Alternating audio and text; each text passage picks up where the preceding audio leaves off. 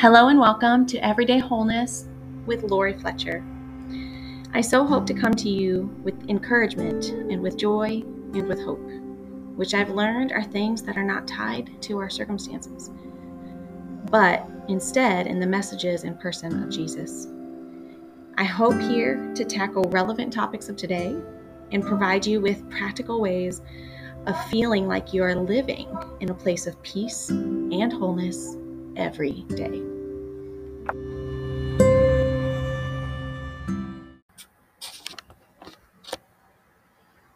Hello, hello. Good December morning uh, here on Everyday Wholeness. This is Lori Fletcher. I'm coming to you with part three of practical parenting. And I'm excited to uh, finish this out, but please know that like the journey of parenting really is never over and could never possibly be summed up in, in three sessions. But um, just some things that have been on my heart are here in these three lessons on um, parenting, as I feel like I'm in the trenches of, of parenting right now. And um and I love it, uh, but it's just a really good uh, growing season as a parent, and I just wanted to share what I felt like the Lord was teaching me. So to begin, I'm going to pray for you, the listener, um, and for whatever brought you here, and for whatever it is that that I can I can help you through through this recording today. So, Holy Spirit, thank you so much for this listener. Thank you so much for everything that they are, for their heart of gold that you've brought here today. Lord, I pray over their, their mind and their heart as they listen. I pray that they're encouraged by you, that they can feel you surrounding them right now in these lessons and in, in the words of your, of your scripture. In Jesus' name, amen. So, um, if you haven't listened to the first two sessions on practical parenting, I encourage you to, to listen to those, um, but you don't have to. So episode three on practical parenting, I'm going to talk about, um, I've talked about, you know, just the, the rawness that it feels sometimes in, in, in parenting from the heart of a mother. Parenting one was just a poem and how it how it feels, you know, so often as a mother. And then practical parenting was, was lesson two. And, and I mentioned some things about um, tuning into who your children are meant to be and, and letting that help guide you in making decisions for them and raising them toward uh, their strengths and their weaknesses that the Lord uh, reveals to you as you raise them. And today I'm going to talk about Uh, the power of your leadership in their lives, and the power of what you say, and the power of how you listen. So that's what I've got for you today. And I'm going to try to keep it short, but just, just two very key things that I feel like are simple, but absolutely necessary when, when parenting and raising up world changers. So I'm going to read to you Uh, scripture. I'm going to read to you the scripture of the power of life and death are in the tongue. And I need to locate where that's found. Um, but I know that this is a scripture that we quote often in our home. It's Proverbs eighteen and twenty-one. The power of life and death are in the tongue. And we quote this a lot because we're going through a season right now where my oldest two are um, not getting along a whole, not getting along very well. And so I hear myself saying this a lot to them. And there's, you know, the old, the old adage when you're a kid growing up, the sticks and stones may break my bones, but words will never hurt me. I don't know who came up with that, but it's such a lie. Words absolutely can hurt you. The Bible says so. What we say to our children matter and actually can speak life or death into their hearts. And because we are the ones who spend so much time with them, it's so important to manage and handle what comes out of our mouth. I think more than ever, our current generation has learned the power of words on kids. So we're in this, what I am observing is that my generation, those born in like the eighties, um, we've learned the power that our words have. But I feel like there's been a lot of overcorrection where instead of still raising your kids and speaking life, but speaking hard truths has kind of been overcorrected. And I want to say, I, I feel like there's a lot of our generation that has kind of babied our children and not had the hard conversations or allowed them to make mistakes or allowed them to have to experience hard things. Um, and so we've kind of overcorrected. So I'm going to try to bring it back to the center lane uh, here when I'm talking about what you say. One of the scriptures that my kids, um, and, and I'm trying to get them to memorize the scripture, is because as parents, our words matter, but not just our fluffy words, but our words in our discipline and in our correction and in our teaching and in our hard conversations. We are not perfect beings, and I know that. We all screw up sometimes, but what I'm encouraging is that you have incredible intention with your words. So when you're disciplining your children, which I talked about last week, very intentionally discipline them with your with your words. Of course, uh, execute whatever consequences and things like that that you have that that you need to, that helps them grow, but also your words. Um, my husband and I are very intentional with our words when we're having difficult conversations, and that's that's what I'm talking about. Of course, speak life into your kids. Of course, encourage them, but also don't be afraid to have hard conversations and correct them with your words as well. So, you know, in my teenager, we we often, we're in that season now because we have a teenager where we're having a lot of hard conversations where we have to tell her in love, you know, the this is why we're talking to you. This is what result we want to see in your life as you grow and as you mature. And we just have tough conversations, but we're very intentional with our words. And so for you, whatever season you're in in raising your children, I'm encouraging you to not underestimate the power of your words and how you speak into your children. Um, and that includes speaking life into them, correcting them with love, being intentional with your words, and not being afraid to have the hard conversations. Um, and when I say hard conversations, I mean hard conversations about their conduct, hard conversations about um, relationship problems, hard conversations about money, hard conversations about sex and puberty. Be intentional with your words. Don't avoid the hard conversations. And the next um, thing I'm going to tell you about that is, of course, you're going to have to seek the wisdom of the Lord before you have those conversations. So that's my next point.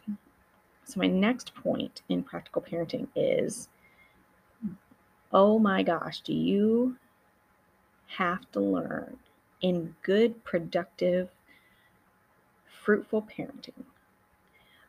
One of the most important lessons that you could possibly begin to discipline yourself in to execute anything else that I've taught is you're going to have to learn to be a good, excellent, expert listener.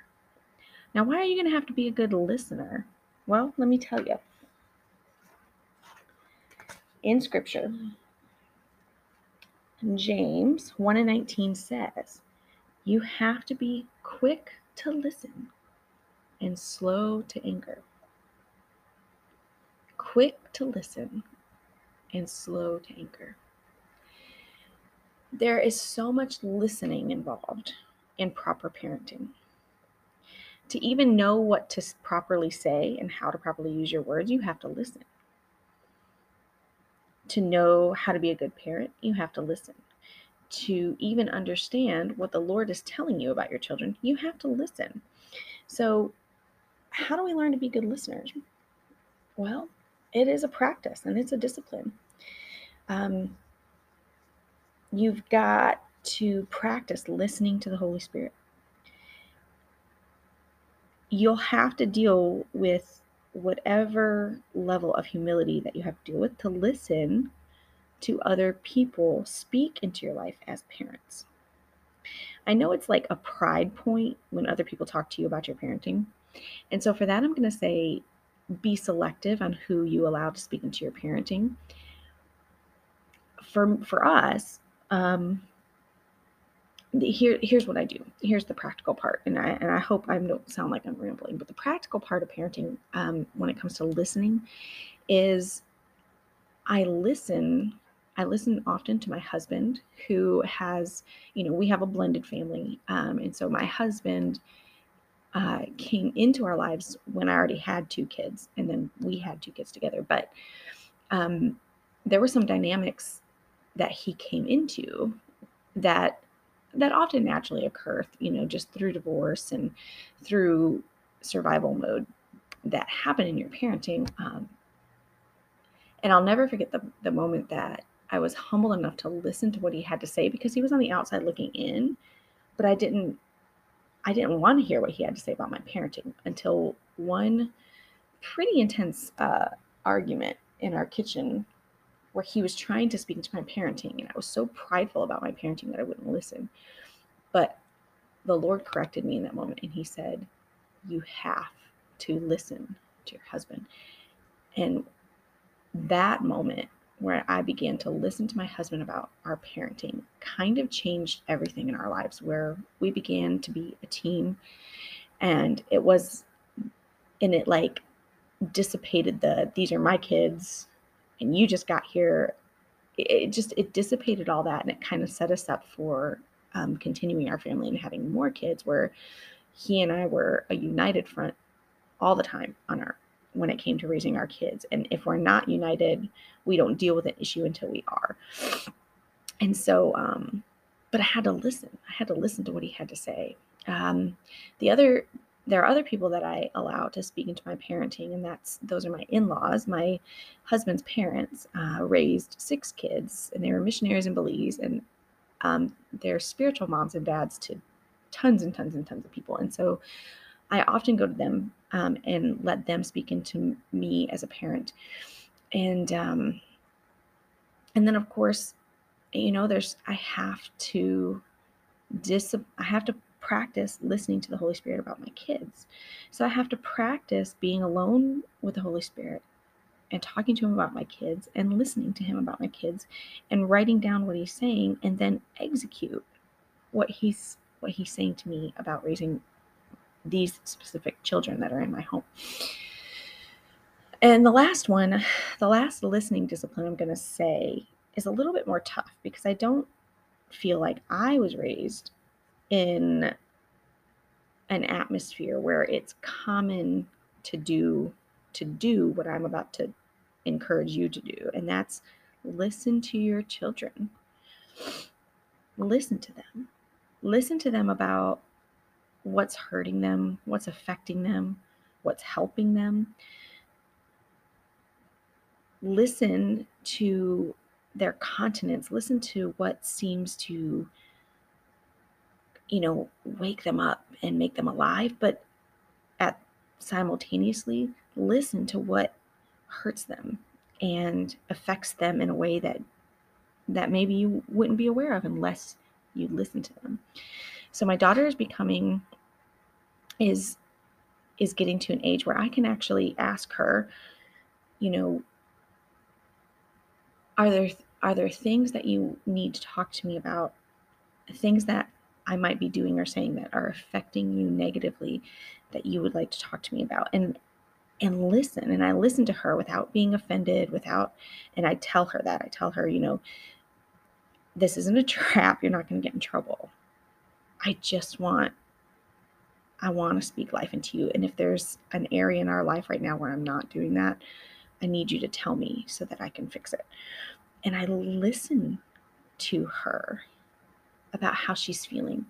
And that goes all the way down. I said she's coming to an age. It's just our conversations are getting more in depth. But even my five-year-old, there's ways that you can listen to the heart of your little ones too, where something you said or something you did affected them in a way that you weren't even thinking about. It could have been something as simple as, hey, get out of the kitchen, I'm cooking. But the moment that you said that, they were just coming in for a hug or something.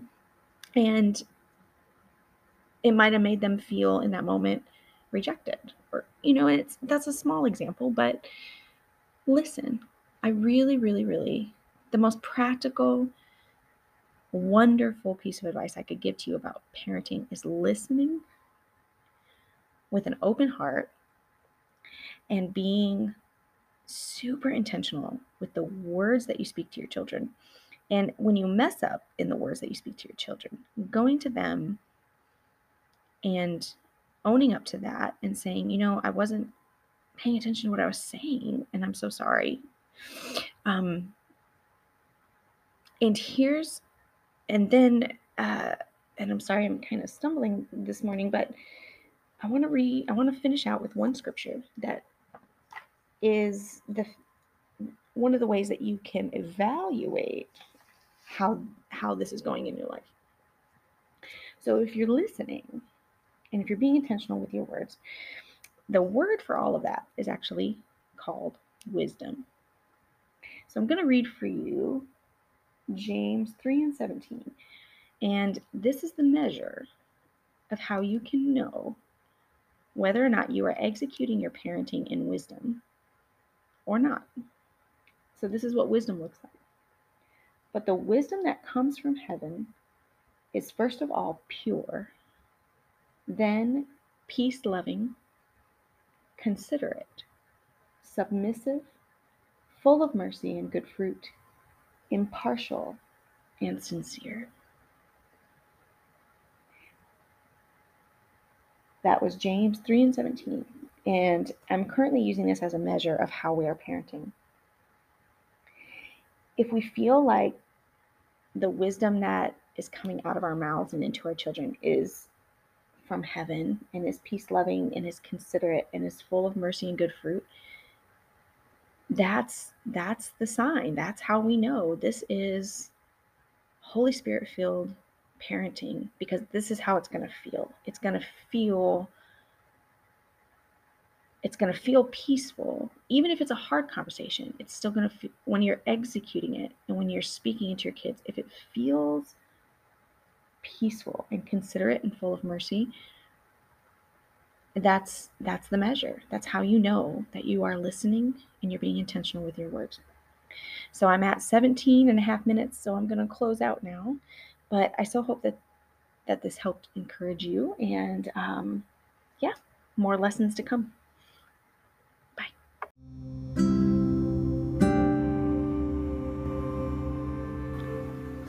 Hello and welcome to Everyday Wholeness with Lori Fletcher. I so hope to come to you with encouragement and with joy and with hope, which I've learned are things that are not tied to our circumstances, but instead in the messages and person of Jesus. I hope here to tackle relevant topics of today and provide you with practical ways of feeling like you are living in a place of peace and wholeness every day.